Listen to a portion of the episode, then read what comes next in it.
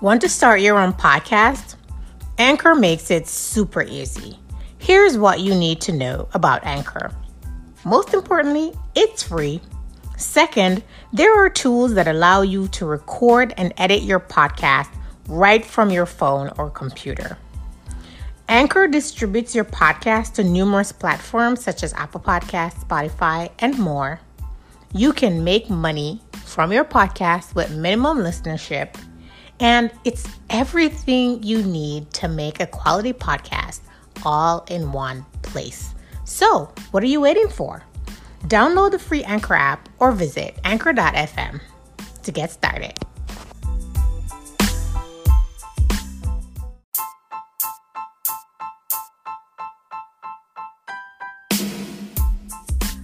Violet Nyando is an agricultural innovation expert with over 15 years of experience in agribusiness advisory services and agricultural rural innovation studies, with a particular interest in youth entrepreneurship, governance, and leadership of agri enterprises. Her experience in Kenya and Eastern Africa and engagement with international development practitioners across the world has earned her a deeper understanding of the African agricultural and community landscape. Violet, welcome to the show. Welcome, welcome, welcome to this episode of the podcast. Before I get into the interview with our guest, Violet Nyondo, I would like to shout out Endgame, the strategy company in Abuja, Nigeria. Endgame is an integrated strategy, technology, marketing, and creative agency that has been a great friend to the podcast. If you are looking for a strategy and marketing company to help with your business, check them out at endgamehq.com. Violet, welcome to the show. So Thank you so much, our, Michelle. You are so welcome. So, Violet, let me just tell our listeners that I what I met you because we were both on a webinar and you were a panelist on that webinar and I think the webinar was about it's something youth related, youth in agriculture. And you will remember that more clearly than I do in terms of what the topic of the webinar was. But I remembered hearing you speak, and immediately I was like, yes to everything that lady just said.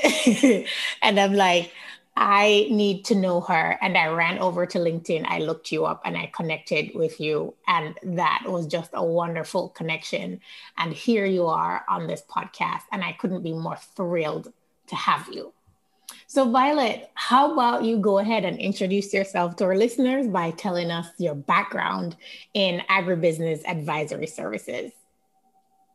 Thank you so much, uh, Michelle. That is so sweet and kind of you. Um, Indeed, it was an honor when you just followed up uh, to link up with me. Uh, to our listeners, as my dear friend, colleague, and sister Michelle has introduced me, my name is Violet Nyando. I am a Kenyan.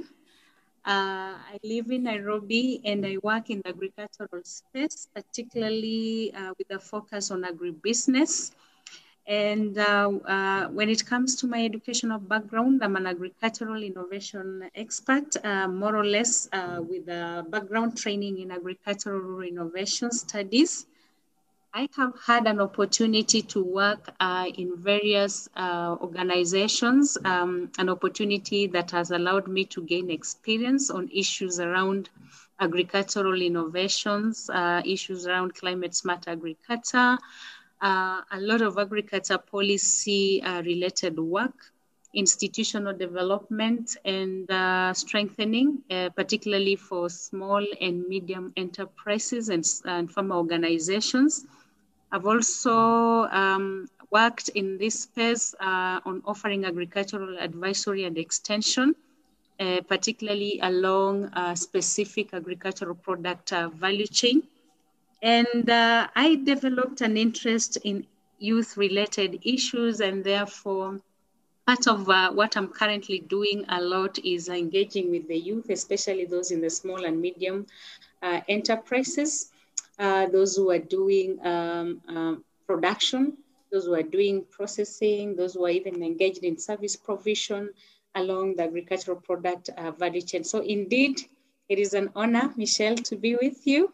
And uh, I can't wait to also learn from you, even as we continue to engage on what I have been able to do in the space of agricultural, um, more or less agribusiness advisory service provision.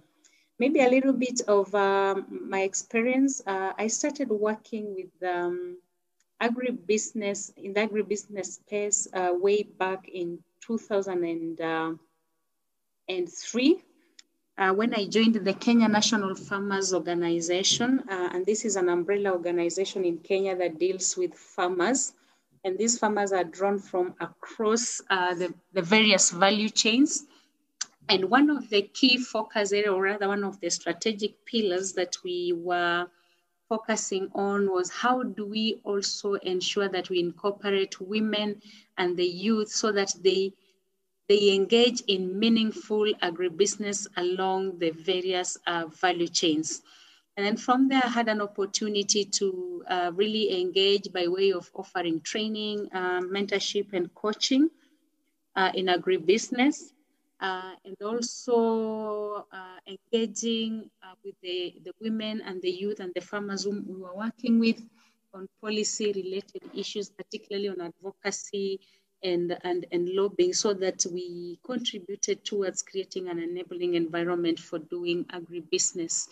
And then from there, I moved uh, to another organization. Now, this one was not a national organization like the Kenya National Farmers uh, Federation.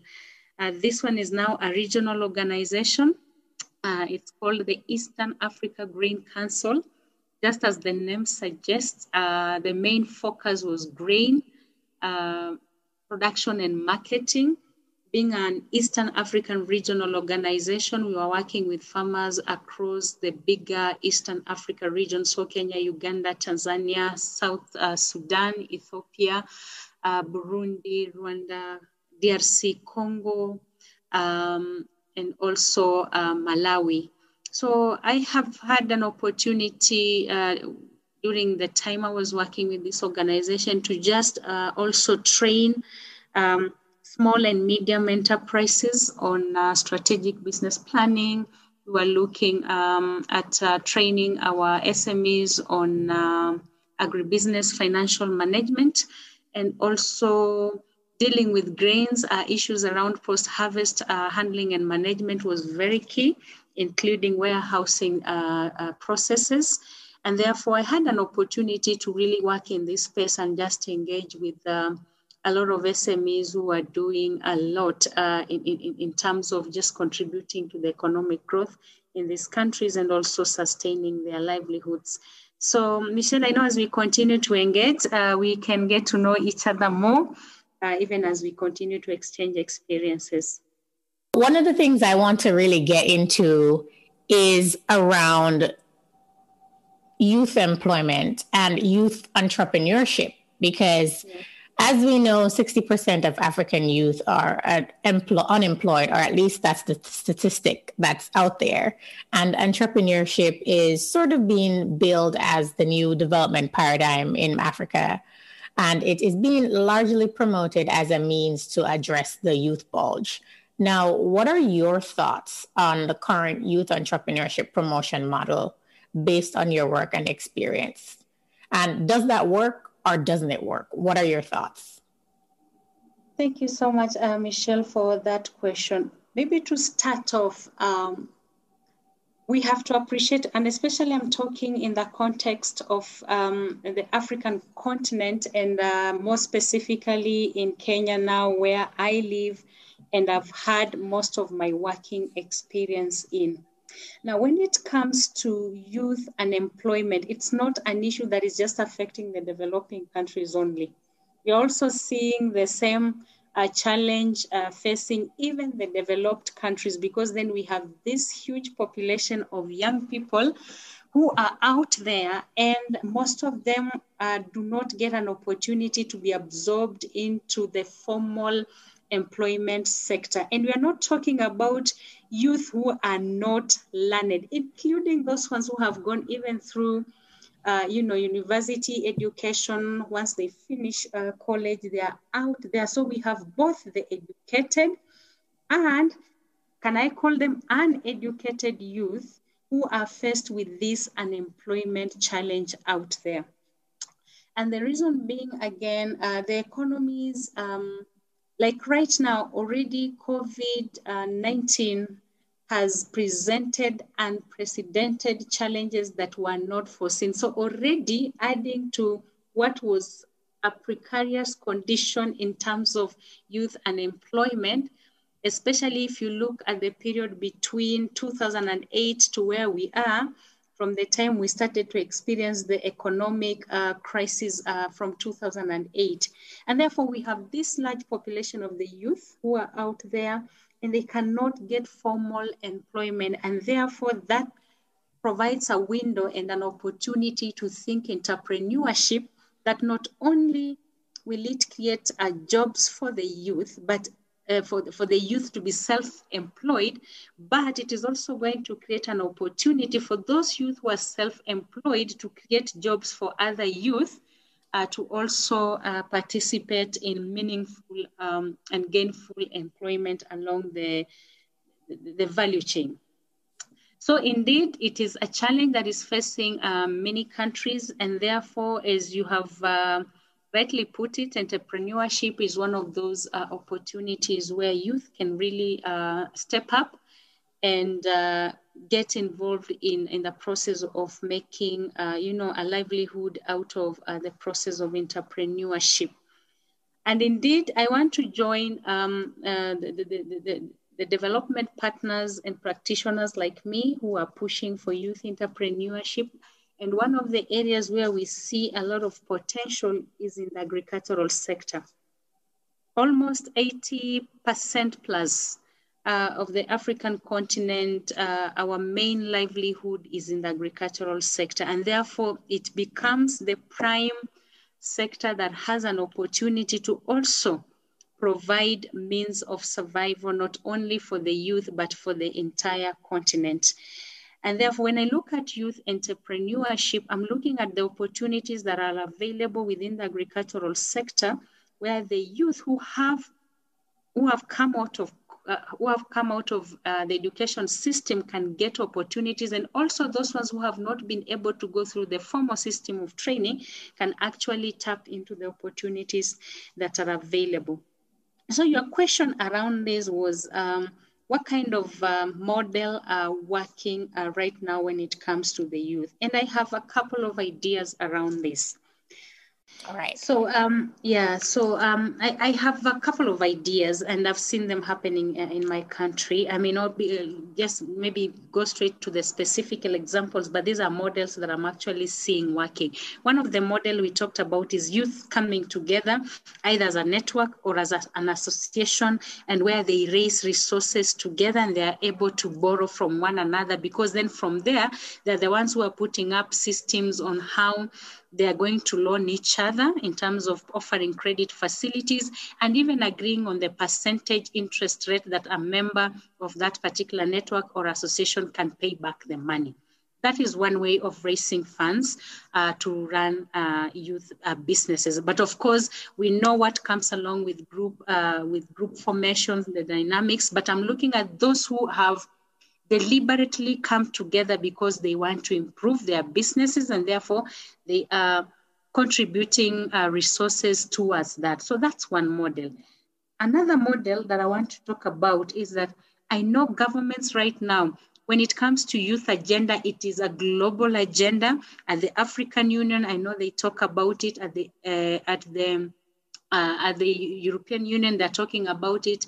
At the United Nations, they're talking about it. So it's an agenda, and it is one of those things that is um, um, a part of uh, our SDGs, even as we uh, as we continue to, uh, to think about them. And therefore, we have governments are now coming up with program-based funding that clearly targets the the youth. And therefore, these programs, since they're being run by government, it is up to us who are in this development space to make sure that alongside such programs, I know we have declared funds and therefore youth can actually access these particular funds. Again, as we mentioned, this is in, uh, information that needs to go out to them. Uh, so investing in the process of creating awareness and also making sure that the youth are networked to the right um, uh, ministries or agencies where they can now access this particular uh, funding. They are program-based uh, funding, and therefore that's also another model that can provide funding for the youth. Three, we have a model where we have uh, some development partners. I know I used to work with uh, an organization where global communities came in to support the SMEs, particularly the youth, through a cost sharing model where you have your business idea and you need, uh, let's say, a certain level of funding to scale it up. And therefore, the organization was not giving you 100%. The model worked in such a way that they provide technical assistance in terms of training and capacity building and mentorship. And therefore, whatever funding you need, you have to meet it halfway. So they give you 50% and you contribute 50%. So instead of you pumping the 100, uh, uh, percent into the business which you do not have, they meet you halfway, and therefore they're able to support you to get uh, that particular funding to uh, scale out your, your business. And remember, it, it came as a bundled service. It had mentorship, training, um, and, and, and technical assistance, and now together with the cost sharing funding. Number three, or number four, I think it's number four. Uh, I know right now commercial banks um, and other financial institutions are trying to come up with innovative products and services targeting uh, specific uh, niches in the industry. And one of the niches that they're targeting is entrepreneurship. And now that the youth are coming up, they're now developing customized uh, credit facilities that will target the youth. And now with a better understanding, especially in the agricultural sector, knowing that is a sector that is seasonal and therefore even the loan are designed in such a way that they can take care of that seasonality in terms of repayment. You know, you cannot match a normal loan, let's say for a person who is running a retail uh, business and a person who is doing agriculture, because one, is season based. The other one is like on a daily basis, they're able to sell. And therefore, what the banks are trying to do is how do we make a product that will suit the agricultural sector and particularly target the youth who are now running small and medium uh, enterprises. Uh, number five, we have also uh, organizations like IFAD, like AGRA, like uh, GIZ, uh, the Germany Development Agency, they have now come up with innovation uh, funds. They have come up with innovation funds, and these innovation funds they are set aside to help particularly startup businesses that have innovative ideas that need to be uh, grown uh, before it can come to complete, uh, let's say, to, uh, to, to, to, commercialization level. So they're able to nurture such businesses through an incubation process. Um, and therefore, these funds go into helping uh, such startups to, you know, to just uh, try out and experiment the innovative ideas before they can actually move into commercialization. And therefore, that particular funding, the innovation funding, is also contributing into supporting uh, youth entrepreneurship. And over and above that, I know it is not always about just providing the finances. We have institutions and organizations that are dedicated to providing agri advisory and extension services. And therefore, through such, uh, youth have been able to be trained on financial literacy, in terms of financial management, in terms of, you know, building a business, being strategic when it comes to planning and executing the business ideas. Again, they're also contributing towards making, you know, the youth entrepreneurship become sustainable and grow and become uh, bigger. So I felt those are some of the uh, ideas um, that we can work around. It's a matter of understanding the context where you are. And remember, again, we are not putting youth in one blanket uniform category. We, we know the, the challenges facing the youth who are, who are women and the, the youth who are men are different. Again, looking at those cohorts, how then do we develop, uh, you know, uh, uh, services and products that are not homogeneous uh, because the youth are not homogeneous. So then how do we address those specific unique felt needs across the, the, the you know, the, the, the, cohort groups that we have amongst the youth. So for me, I think those are some of the areas and uh, models that we can work around uh, depending on the context where we are and try to see how best can the youth be supported in accessing uh, funding and, uh, and, and, and, technical capacity to run a successful, profitable, and sustainable business. So wow. I think, yeah. Well, thank you for that, Violet. If you look at those who have been in the um, let's say in, in, in, the education system and they got an opportunity to be attached in an, a functioning industry sector, like for example, maybe during the attachment, they were able to go into agro processing or they were able to be attached into a firm that is offering advisory services and extension. You realize when they come out of college and they have that passion, then they're able to pursue that particular line of interest and therefore they're able to come up with business ideas and maybe want to go into processing or if you are attached to a firm which was offering advisory services, then you find that they will try to grow passion towards uh, becoming consultants so that they can offer training and capacity building and mentorship along those lines. We also have models where as, uh, as, as a country, like for example, my country, Kenya, the government has developed um, specific programs that target the youth and they're within the mainstream of government interventions when it comes to economic development in the country. So we have programs uh, like the uh, Youth uh, Empowerment Program, we have Youth Employment Enterprise Development uh, Funds, we have funds like Uwezo Funds. Uwezo Funds means facilitating somebody to, to do business. And therefore, we have such a program-based uh, kind of uh, opportunities that create entrepreneur uh, that creates business opportunities where now the youth can identify and become and pick an entrepreneurial line along those programs. We also have development partners who are currently working with um, selected groups of youth uh, and they have, uh, based on their vision and based on their objectives, they have components that try to focus on the youth and especially those who are already running small and medium business enterprises where they come and support them either to scale up their businesses or if they're starting up they have programs like training and capacity enhancement including mentorship where they help them to gain you know to enhance their capacity so that they can now grow and become profitable and also uh, sustainable.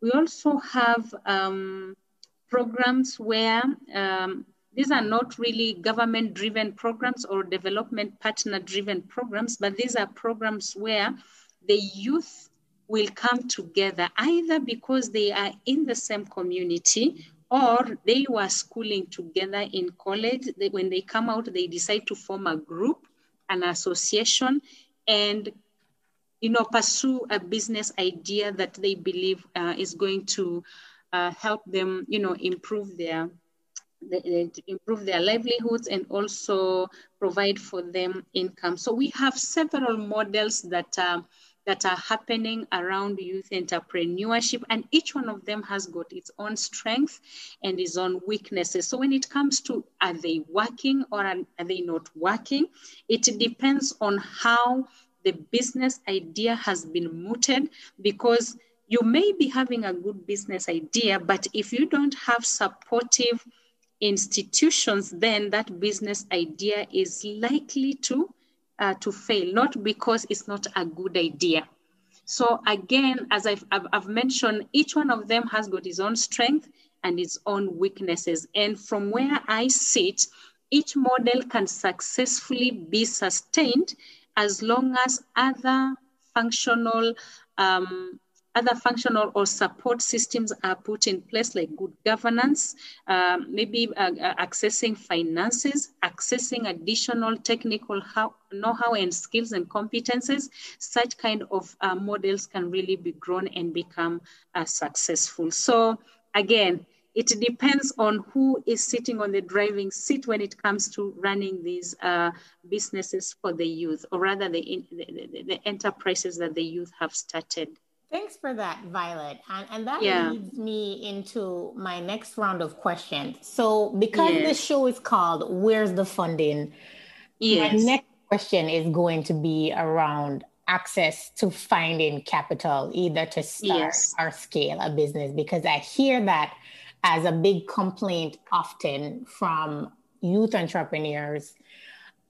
Oh, we don't have access to funding because we all know it's one thing to provide skills trainings and things of that nature and like okay go off and be an entrepreneur but we know that that's not very that's not very likely in the absence of all the other things as you're aware yes. such as access to yes. funding access to business development services and other technical trainings that might be needed depending on the type of business that these entrepreneurs are are pursuing so let's start with with with capital um, to start and scale and let's move our way through some of the other questions so where's the funding for these young entrepreneurs, particularly the ones in Kenya, because that's what you can speak to and, and what you know about access to funding for youth entrepreneurs in Kenya?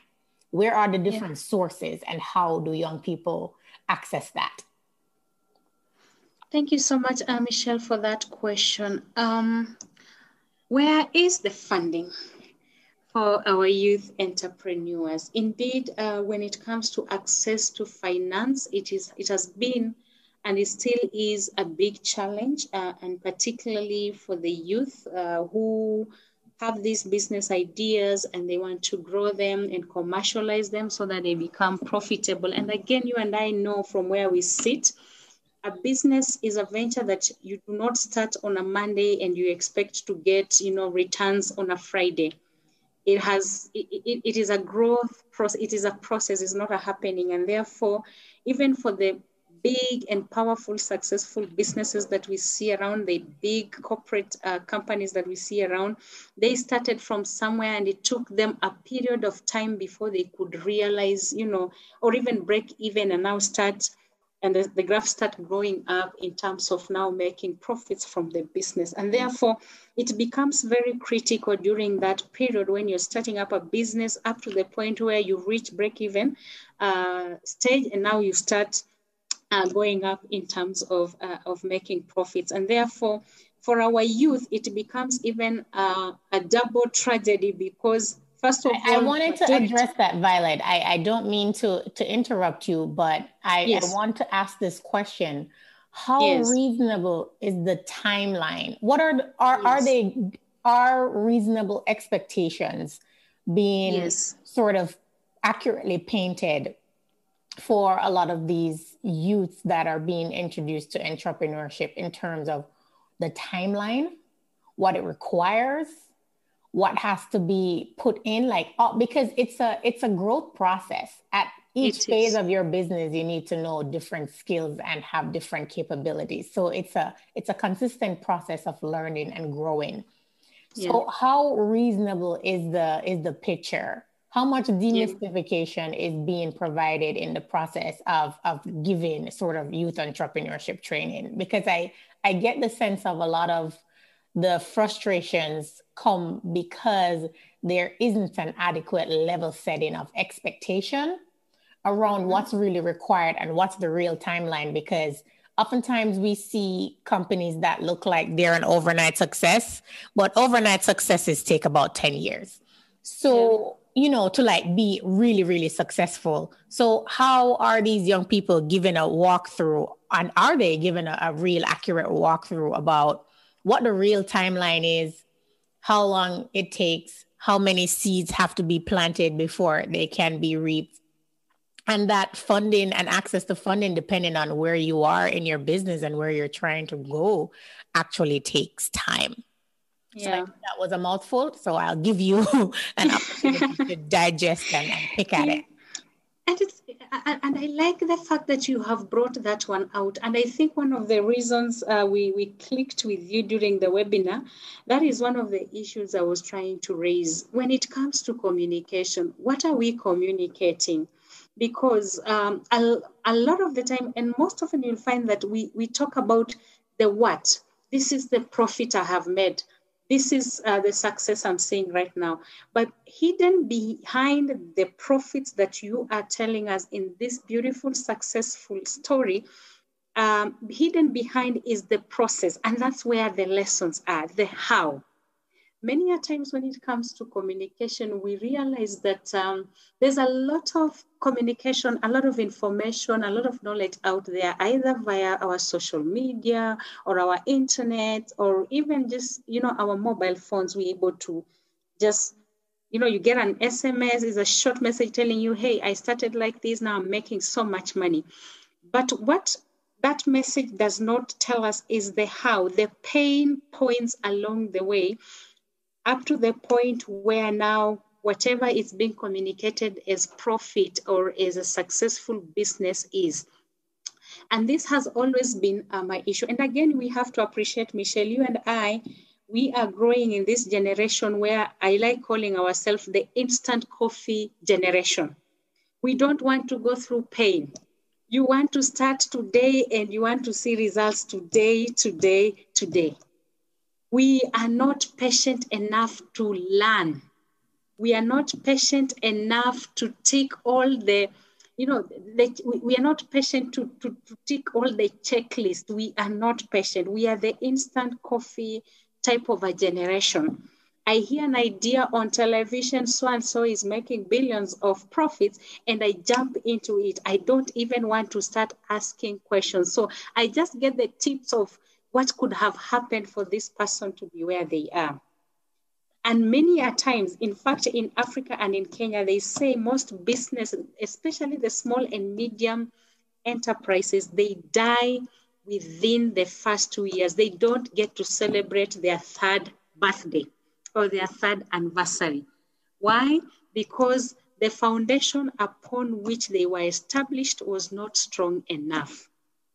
Because I'll use an example of uh, like in Kenya, a youth group will come together and they have this brilliant idea. And indeed, it is very successful.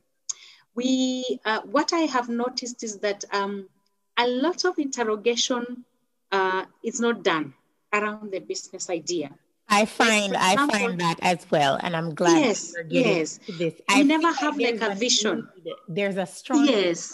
better business. yeah, so we never idea.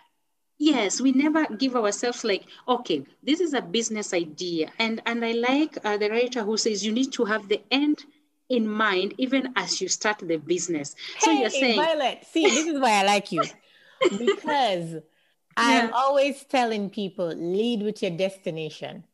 Yes. Lead with your destination. Like where yes. this thing going? How yes. far do you see it going? And one of my things is also that and and and I and I get how it can be difficult when you're talking to people who lack resources and and are really looking to generate yeah. income to sustain their livelihoods but there there are different categories of business there are businesses yeah. that are created out of need to sustain a livelihood livelihood based yes. businesses and then there are businesses that are created because they're they're they're providing value to a large yes. number of people and these are yes. the that tend to be the ones that are more scalable sometimes because they're looking at problem solving and the problem yes. that they're solving isn't just the immediate need for an income to buy food to eat. They're looking at solving yes. a much bigger problem. And so exactly. really understanding what's the root of this business idea. Is it yeah. the root of it? And not that and a business idea that is rooted in sort of sus, um, sustaining a livelihood cannot um, scale. Absolutely not what I'm saying but to make sure that it's being interrogated to really understand what's the long-term potential of the idea. I'll allow exactly. you to, to continue. No, Sorry it's okay. it's true. It's true. So you you will find that because you didn't have the end in mind when you were thinking of this business idea, it then means you are running a business that is visionless. You don't have a vision because the question is, where do you see this business in 10 years to come? And when you interrogate that, and it is a thought process, you ask a lot of questions because we are living in a society that is very super dynamic. What is relevant today, what the customer requires today, unfortunately might not be what they will require six months down the line. With technology coming in as you know, fast and furious, things are changing. Take the example of the computers, where we started from. You know, the big frames, when you read about computers, they, they, they will tell you that, that, that our fathers, they'll tell you they used to go and do their research on some cards and they had this big mainframe computer somewhere in a room where you had to book an appointment, I don't know, for you to use it because you have so many students who need it. Now we moved from that one, we came to desktops. And then you realize you cannot be moving around with a desktop. Then the versions have been going, you know, uh, have been getting better and better and better. And right now, we can talk with you through the phone, through a small laptop that is portable, and and that's how we should see businesses growing in a system that is very super dynamic, changing every day.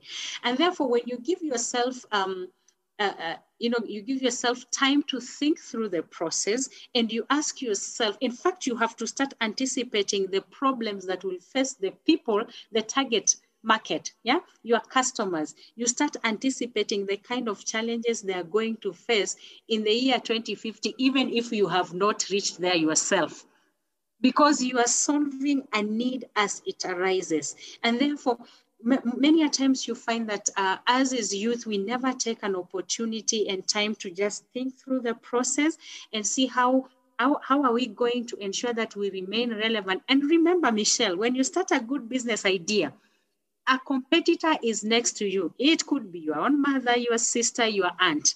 If they see you making an extra coin through a business, everybody wants to go there. Yeah, because so how do you remain? Proves exactly. Yeah. Because if you're doing something well, you have yeah. to expect that other people are going to try and replicate. So what happens? Yeah, what happens uh, when when that when the competition gets into the space? Then it means you have to remain unique. You have to make sure that you are selling. You you have a unique selling point above your competitors, and that's where now the visioning and the, the, thought process and the innovations uh, come in. So if we don't give ourselves, uh, you know, that time to think through an idea, you find that when the competition comes in, and remember, a competitor will try to be better than you. So if a competitor comes in and they become better than you and you refuse to be innovative, what will happen? They will kick you out of the market because now they will be better than you. And remember, the original idea was yours. You are the one who muted it. So you can actually anticipate and see as the market is growing, as these changes are happening, this is the kind of challenges and, and, and, and solutions that I should be providing in anticipation as we move forward. And you'll find big companies, um, that is what they do. Every day they are collecting that. In fact, they have invested so much in customer, uh, in customer feedback. Customer relations management. Exactly. In fact, they have moved from customer relations. Now they talk about customer experience management. You know, experience is beyond relations. Relations, I'll call you, Michelle. I sold you a pen. Did you like it? When you say you liked it, I'm like, thank you so much. I hope you come uh, back again. Experience goes beyond that. I'll call you and ask you, do you like that pen? Yes. What is good about that pen? Do you think there's something that we need to do to improve on the pen? And by the way, we are working on another model, which I believe when you visit next time, I want you to try it out. Now, that is customer experience. You hook Michelle, Michelle will never go anywhere else. But Violet, but Violet yeah. we're talking about the African continent, and both yes. know that customer service is yes. far, far, far, far, far from where it should be. Yes. An art that has not made its way into a lot of the the business and service processes. Exactly. So, how do we get from where things are to where it should be? Because we all know you can go to a restaurant and sit there for an hour before you even get your meal. That's not yes, an experience yes. that anyone goes to a restaurant yes, for because when you get there, you're already hungry, right? And that sort of, so how do we sort of get that level of information to people about the customer experience and how important that is because one of the messages that I'm trying to get out as people you know concern themselves more and more with trying to find funding funding is nice but depending on the type of business that you have your customers yeah. are even better put even more yeah. effort into finding customers than into finding funding because your customers are your investors if exactly you have a product that you can get to market very relatively easy and you have yeah. customers you are doing well if you are managing yes. your cash flow so that you can you know use organic funding from your business to continue to grow um, incrementally now this is probably not going to give you the large growth that you might want from a large influx of external capital but it is a way in an environment where you might not have access to to large external yeah. amounts of um, large amounts of external capital to continue to grow. But then you have to be able to do that. You have to know how to sufficiently deliver a customer experience so that you can find a customer and keep that customer and make that customer loyal so that even if you put out another product that customer is like okay i like the experience of doing business with this company. I'll buy whatever they put out. Yeah apart from even being your investment a satisfied customer is your advertisement. If your customer Absolutely. is satisfied you don't have to spend money even doing a lot of marketing. 90% of your marketing will be done by your satisfied customer. Now I like the idea that, um, you know, it's, sometimes it's, it's, good to be in that uncomfortable state until you wake up. Yeah? Now, what is happening uh, right now, uh, uh, and I think it's across Africa, is that when you refuse to accept change, change will find you and it will baptize you by force, by fire to change. Why am I saying so? Now, the developed countries, the entrepreneurs in developed countries who have now these chain businesses, they are coming to set them in Africa. So what happens? You with your little business there, you realize a big brother has come. One, they have the resources, they have the technology, they have the innovations, and they have the customer experience that you don't have. And because you have passion in this business, what will happen? You have no choice but to go out there and make sure you enhance also your capacities. And I like that competition because those who are passionate about running businesses, they have gone an extra mile and they are matching the services of the big brothers who are now here and offering a customer experience that is wowing customers and retaining them. Two, because of that demand, because the moment you realize the customer, the market niche that you had carved for yourself, you are losing it to a competitor, you won't just go to sleep and feel comfortable because then you will close your business. So what happens? It means then you need to go out and try to enhance and build your you, you, you have to build the way you deliver services to your to your customers. So for me, it's good to have some of these challenges because out of them you are provoked to wake up and try to improve on them. And we are not talking about people who are doing you know, business for the sake of doing business. We are talking about an entrepreneur. An entrepreneur is a person who has seen there is a gap that needs to be addressed. Now, those are the people who have a hunger to know more. Those are people who will go an extra mile to get an innovation to and improve their business.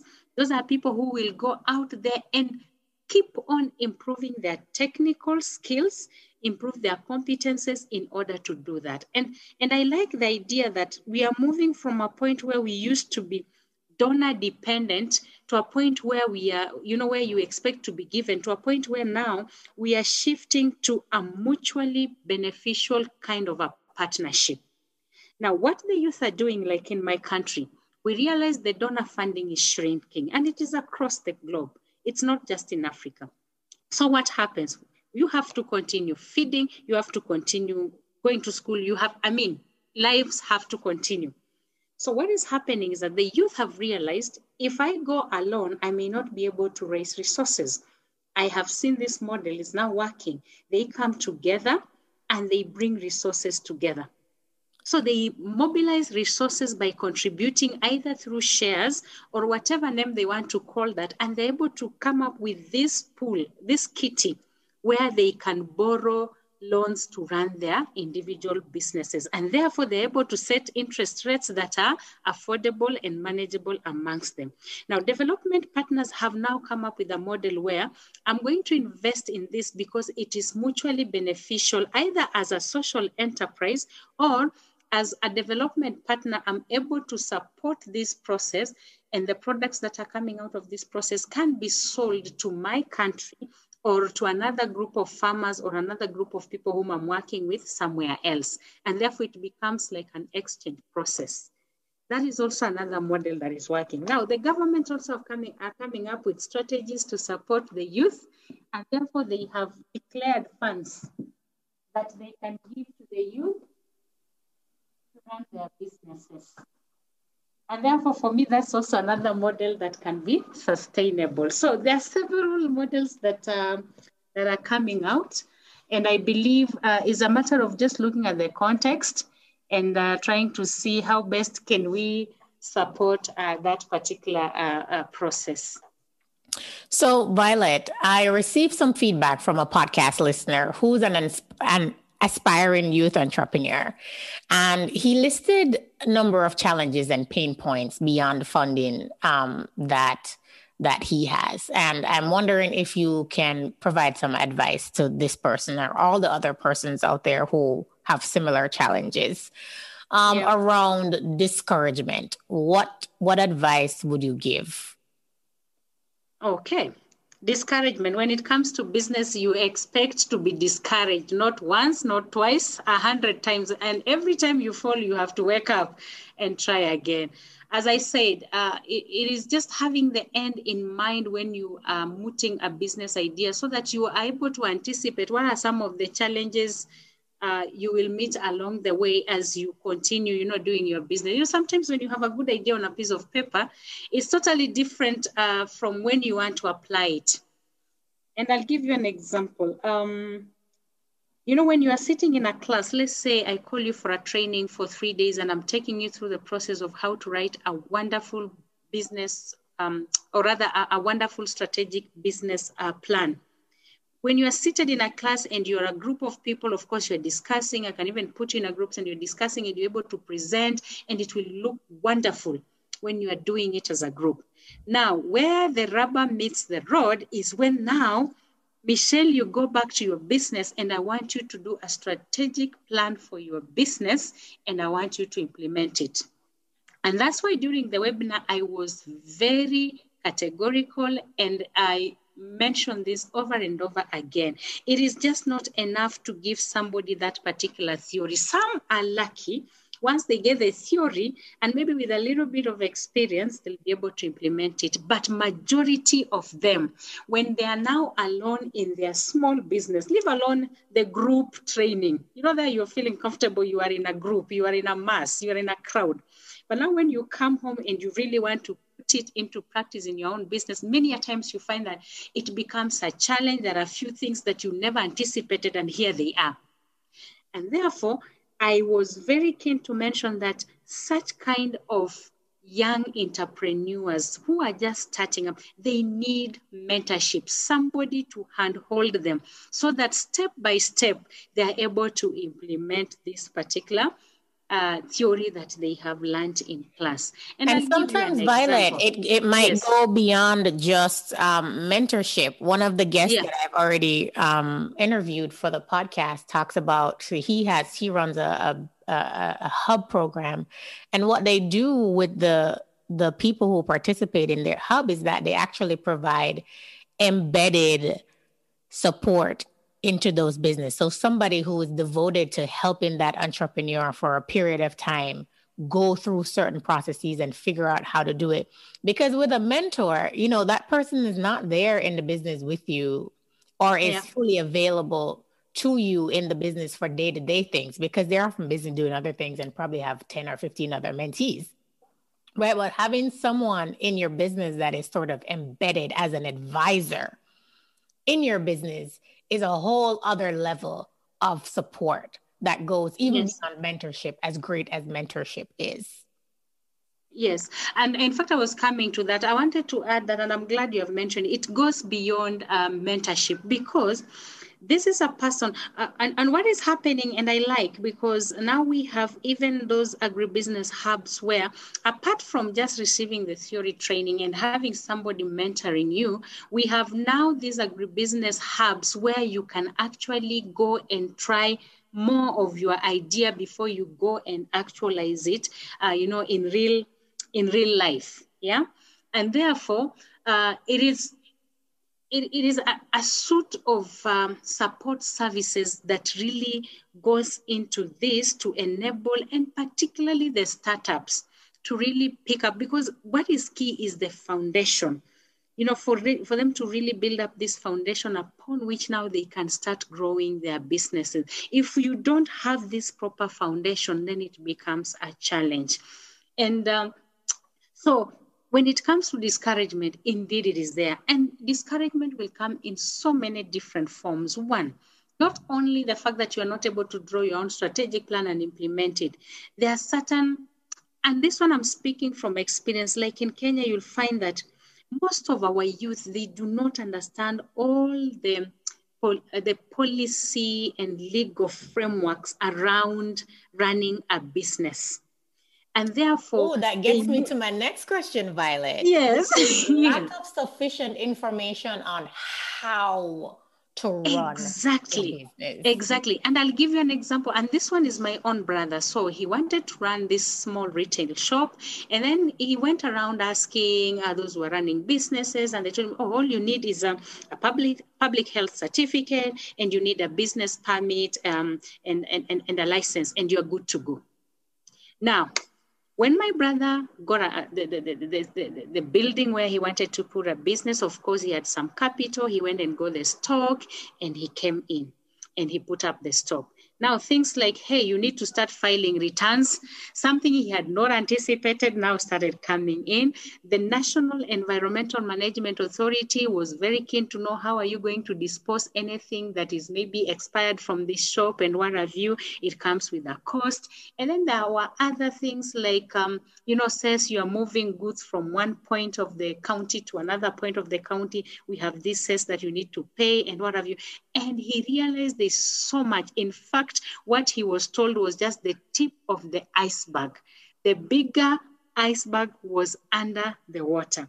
So what and, and and and and I'm glad you say that because that goes back to the question I asked previously about how how clearly are the real expectations that are being set in terms yeah. of what is actually required the demystification exactly. because you know he got sold the rosy version oh you only need exactly. these few things to get started and you're good to go and remember rosy he's version. dealing with stock He's yeah. dealing with stock. Nobody told him about, uh, you know, putting a fire extinguisher somewhere in a corner. And mm-hmm. remember, mm-hmm. he needs to have that. He needs to provide security. He needs to provide. Um, there was another certificate on um, food uh, quality because he's dealing with food. He needed to get another. So there were like 20 different kind of uh, regulatory uh, requirements that he needed to fulfill and each one of them had a cost implication. Now, you see, this is something he had not anticipated from the beginning. So, what happens? Frustration will set in. You'll be depressed because now you realize for you to establish the business, it is eating almost all the initial capital you had for your stock.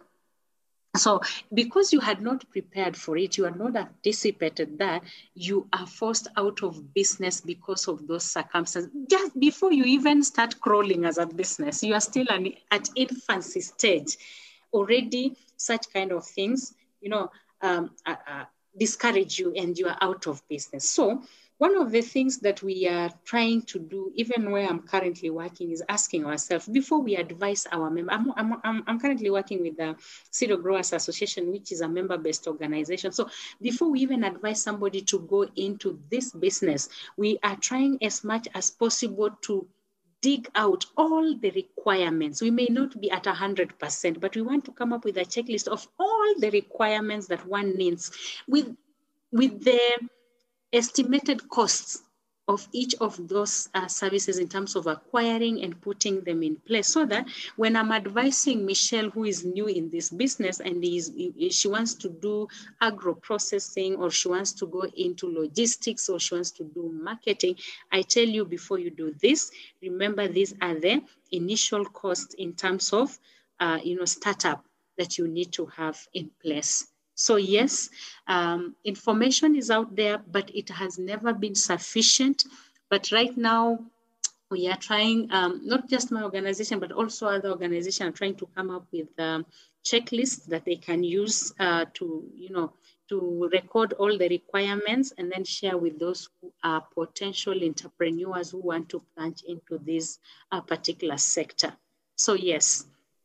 So now, Violet, let's get into um, what about find figuring out what is the right market to get in and getting the right team because yes. entrepreneurship even it's not it's not a one man or a one woman thing you might yeah. start that way but in order to scale and grow you have to invite other people along on the journey to provide you with the support that you need Yes, so, yes. what advice do you have to give around finding the right market and finding the right and putting together the right team? Because on yeah. the team part is where I find that a lot of young entrepreneurs will struggle in terms of um, figuring out who to hire, how to hire, and and how to lead, right? Yeah because an entrepreneur, as as Temidaya Adebayo says um, in one of the previous episodes, that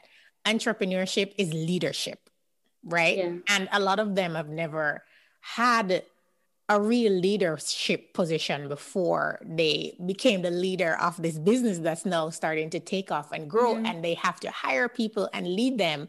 And i feel like that's where a lot of people falter. So i would appreciate any mm-hmm. advice that you have to give on finding the right market and choosing a team. Fantastic. I always like using this analog. Even god himself the most powerful god that we serve he worked in Trinity Him, the Son, and the Holy Spirit. If God, the most powerful, appreciates network and partnerships, who are we? We need to have the right people in the right place at the right time. It just comes back, uh, uh, Michelle, to what we were talking about. What is the preliminary um, analysis we have done before we start a business. Because when you do your preliminaries, then you're able to know I'm target. For I'll use an example of I want to be um, an agro processor producing this particular product, targeting this particular market. First of all, I want to find out is that market ready for my product? Number two, I don't own logistics uh, company that product is at point A, it needs to go to point B. Sorry.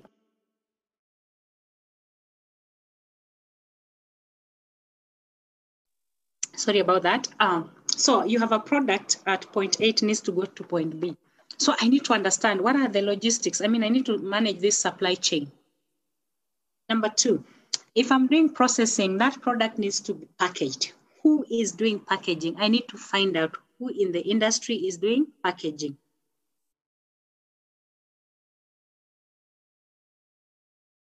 Sorry, I have a dry cough. Eh? I hope it's not Corona. Yeah. So I hope so too. Thank God you're on the other side of the of the conversation. Will you allow me a minute? I just take a glass of water. Sure, absolutely. Go ahead.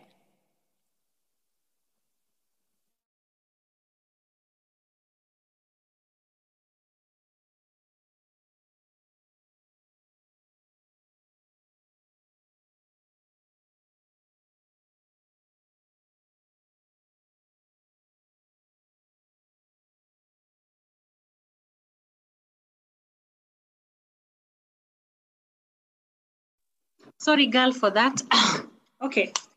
Yeah, so uh, as I was saying, it boils down to what are the preliminary um, analysis? Um, what did you do as your initial preliminary analysis of the market before you actually plunged into this business? Because once you have that out, that one mapped out, then Michelle, you're able to say, for me to effectively do this agro processing business, I need a logistics person I need a person who will supply me packaging material. I need a person who will uh, do the marketing for me. I need the proper technology and innovation in place. And over and above that, not all of us are accountants. We are not trained to be financial managers. And you are running a business where you are putting your money. I need to invest as the leader. You have mentioned entrepreneurship is about leadership. I need to invest as a leader in a process of understanding financial management, even at the basic level, so that if I if I'm running a business, I'm, I'm, I'm able to tell this is the much I'm putting in, and this is the much that is coming out, and therefore I'm on the right path to growing this business sustainably. And because I am not an accountant, I cannot manage the books of accounts. Then I will sit down and say, I need to get the right person with the right skills to do for me, you know, all those, the, math, the financial mathematics that you and I, maybe we are not good in them. But when it comes to your table, you should be able to interpret what that person has produced from the system. Yeah. So for me, I say once you map up how your business ecosystem is, then you are able to identify not just any partner or any network, but you'll be able to identify strategic partners who will add value to your business. And that's how you are going to grow and, and, and, and remain sustainable in the business. And not only that, that's the only way you're going to make some profit from that enterprise that you are running. Yeah, so for me, that is how I would define how do you get the right people, the right team in place to successfully run your enterprise. You really must do the mapping of the ecosystem. You need to know who are these strategic people that must be on the table or must be in my in my circle before I can run the business. Do you have any advice on how to pick team members? Are you picking people that are like you? Are you picking people that are opposite? Are you looking for complementarity of skills? Like, what advice would you give um, to young entrepreneurs who are trying to figure out how do I find the right people?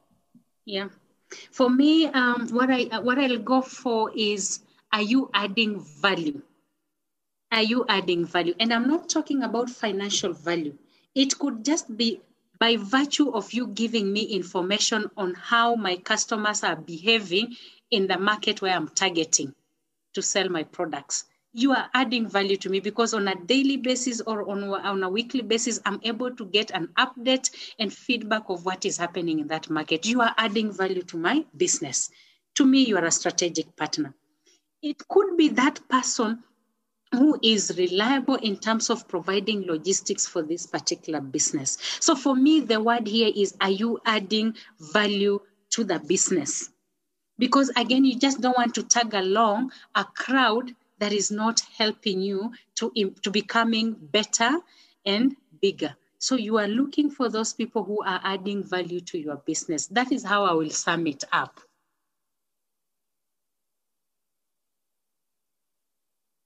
Violet, thank you. Yes. Thank you so much for all of your great advice that you've given and the value of what you brought to today's conversation. And I knew you'd be great when I heard you on that webinar, just breaking it down and just bringing the truth, nothing but the truth, but the whole truth. And I'm like, I, I, I need to have a conversation with Violet on the podcast so that more people can hear her perspectives on things. So thank you for joining me today. Very happy to have you as a guest. So we're going to close out today's show by thanking our listeners for joining us. We hope that you got what you expected when you tuned into this episode. If not, let us know what you want us to cover by completing a short survey in our show notes. So make sure you check out the show notes. If you would like to be a guest or a sponsor for the podcast, please contact us at where's the funding at gmail.com. You can find us on Anchor, Apple Podcasts, Google Play, Spotify, or wherever you get your podcasts. You can also follow us on social media. On Instagram, it's Where's the Funding Podcast. And for the Where's the Funding Africa Edition podcast, you can follow our Facebook page. Also, make sure that you subscribe, stream, download, rate, review, and share your favorite episodes with your family, friends, and colleagues so that more people can enjoy the benefit and the value of the conversations that we have on this show. And also follow your hosts, Michelle McKenzie and Lydia Nylander on LinkedIn. Thank you so much for joining us. See you for the next episode.